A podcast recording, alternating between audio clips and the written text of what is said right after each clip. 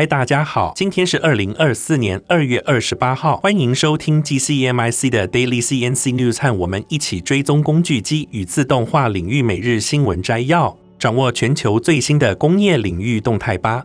那今天这集的 AI 语音由优声学进行合成并赞助播出。在我们请 AI 小姐为我们阅读今天的新闻之前，先帮我们按下订阅，开启小铃铛。这样每天早上就可以收听到最新的消息哦。好，那就让我们开始今天的新闻摘要吧。让我们看到第一则新闻：日厂欧姆龙将实施全球裁员计划，裁撤约两千名员工，占员工总数约百分之七。这项举措主要是受到中国经济放缓的影响，导致公司业绩不振。值得关注的是，欧姆龙自一九三三年创业以来，这是第二次实施如此大规模的裁员。前一次是在二零零二年网络泡沫崩坏后。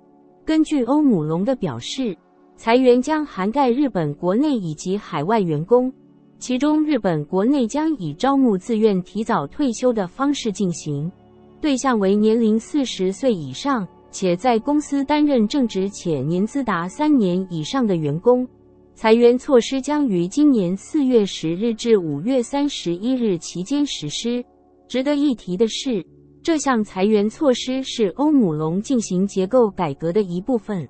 公司预计透过这些改革措施，到二零二五年将能够减少约三百亿日元的固定费用。然而，这项消息对公司股价也产生了影响。今年以来，欧姆龙的股价已累计下跌约百分之十二。那接下来第二则的新闻，我们将为您带来最新的工业与自动化领域消息。未来工作的景象日益受到自动化的塑造。然而，这是否会改变现有的趋势，还是只是重复着非正式和不稳定的工作模式？这是一个引人瞩目的问题。自动化的兴起引发了关于工作未来的热烈辩论。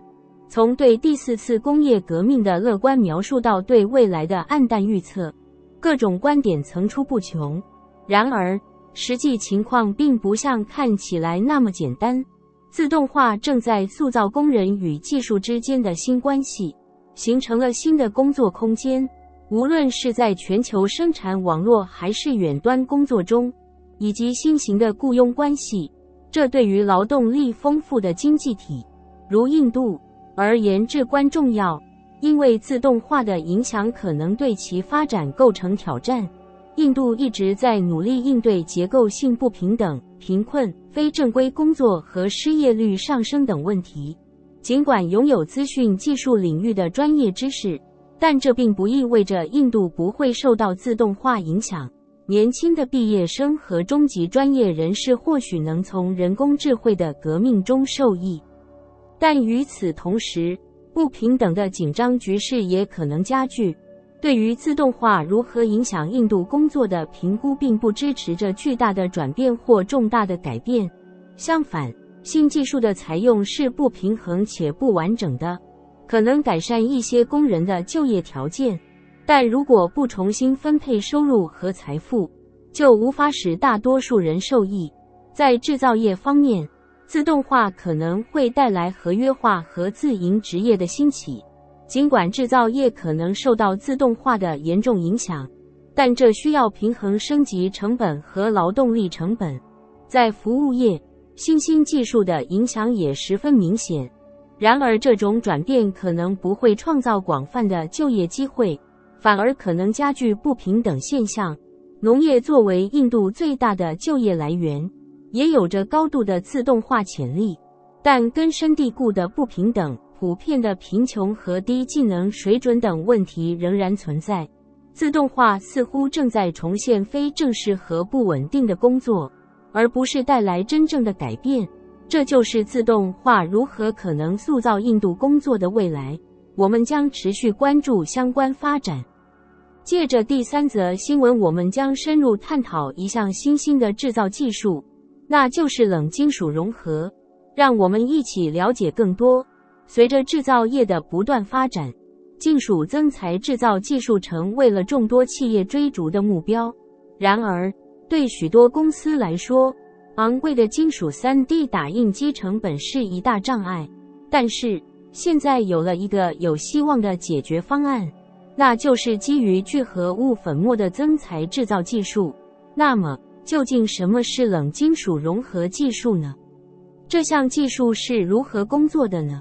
让我们一起来了解一下。冷金属融合技术由德国公司 Hybrid Materials 开发，是一种间接金属制造方法。它使用粉末材料，其中包括金属颗粒，这些颗粒被包裹在聚合物粘合剂层内。这项技术利用了选择性镭射烧结 （SLS） 的制造过程，使得使用 SLS 机器的人员能够制造最终的金属零件。那么，这项技术的工作原理是什么呢？在设计模型后，数位档案被送到切片机，以分割零件并定义制造参数。接着，镭射用于逐层烧结沉积在印刷板上的粉末颗粒。由于它是基于粉末床的方法，因此不需要印刷支撑物。这种方法还促进了一种称为堆叠的过程，使多个零件能够在同一制造过程中叠加。那么，这项技术有哪些优势和应用呢？首先，它能够使用基本的 SLS 机器制造最重的金属零件，这降低了企业的初始投资成本。此外，它也是粘合剂喷射 3D 列印的替代方法，适用于许多行业，如汽车、航空航太、医疗和消费品。在我们结束之前，让我们来看一下这项技术的未来展望。虽然冷金属融合技术相对较新，但其在各行业的应用正在迅速扩大。成员公司不仅共享标准，而且拥有相似的文化和思维方式，这将有助于技术的工业化。紧接着是第四则新闻，让我们要和大家分享的是一篇关于美国汽车的报道。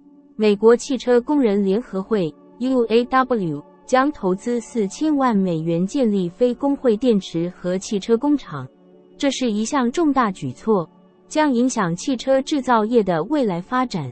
请听潜水洞察力报道：自从去年十二月 UAW 发起全国性组织活动以来，已有超过一万名非工会汽车工人加入了工会。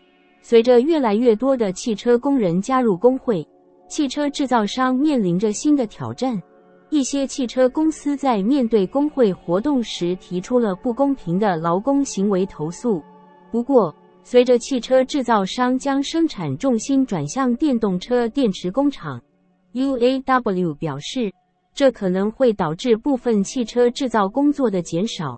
UAW 的一位代表表示。这一举措符合建设电动车设施的州民以及汽车工人的最大利益，同时也有助于确保他们能够获得高薪和高品质的工作。在这个过程中，一些汽车制造商已经同意覆盖所有电动车电池厂工人，但也有一些公司对此表示保留。值得注意的是，电动车电池工厂成为了福特汽车公司的一个争议点。他们表示，工会在这个问题上扣押了这笔交易，这是一个值得关注的发展。我们将继续关注，并为您带来最新的消息。那最后一则新闻，我们要和大家分享一个关于机器人化身的新闻。你或许对“头像”这个词有所耳闻，但在科技世界中，它有着更多的意义。自从2009年詹姆斯·卡麦隆的《阿凡达》上映以来，这部电影不仅在社交媒体上广为流传，同时也带来了一个流行的概念——远端操作机器人的能力。在这部电影中，机器人被塑造成生物机器人，但在现实世界中，这种技术是通过电路和电脑与机器人连接的。这就是所谓的化身。化身技术具有许多与电影相似的特点。一个人可以通过头戴式设备控制机器人的动作，这包括视觉、手部和脚部动作。在这方面，维吉尼亚理工大学的 TREC 实验室进行了许多相关的项目。博士生 Connor Heron 是该实验室的一员，他现在正在协助意大利的一个机器人团队进行化身的移动。这个团队将使用 iCup 人形机器人参加全日空航空 Avatar X Prize 比赛，并设法让机器人走起路来。这项挑战并不简单，因为要使机器人保持稳定直立并行走是一项艰巨的任务。但 Heron 在使用这种技术方面具有丰富的经验，他的加入为实验室带来了巨大的价值。Heron 和团队最近开发了一种新的遥控系统，这种系统更加便捷和易用，使用者只需穿上一双特殊的鞋子，就能轻松控制机器人的移动。而在一次国际赛事中，这项技术更是使得他们成功进入了决赛。这就是关于机器人化身技术的最新进展。我们将继续关注这一领域的发展。请继续收听我们的广播，我们将为您带来更多有趣的科技新闻。感谢收听。以上就是今天早上的 TCMIC Daily CNC News。工业自动化正在不断的发展，还敬请关注我们的节目，我们将持续为您带来最新的科技动态，还有行业资讯。如果你喜欢今天的节目，请给我们一个五星好评或按赞，并在留言中告诉我们。你还想了解哪些其他有趣的新闻呢？祝您有个美好的一天，我们下次再见。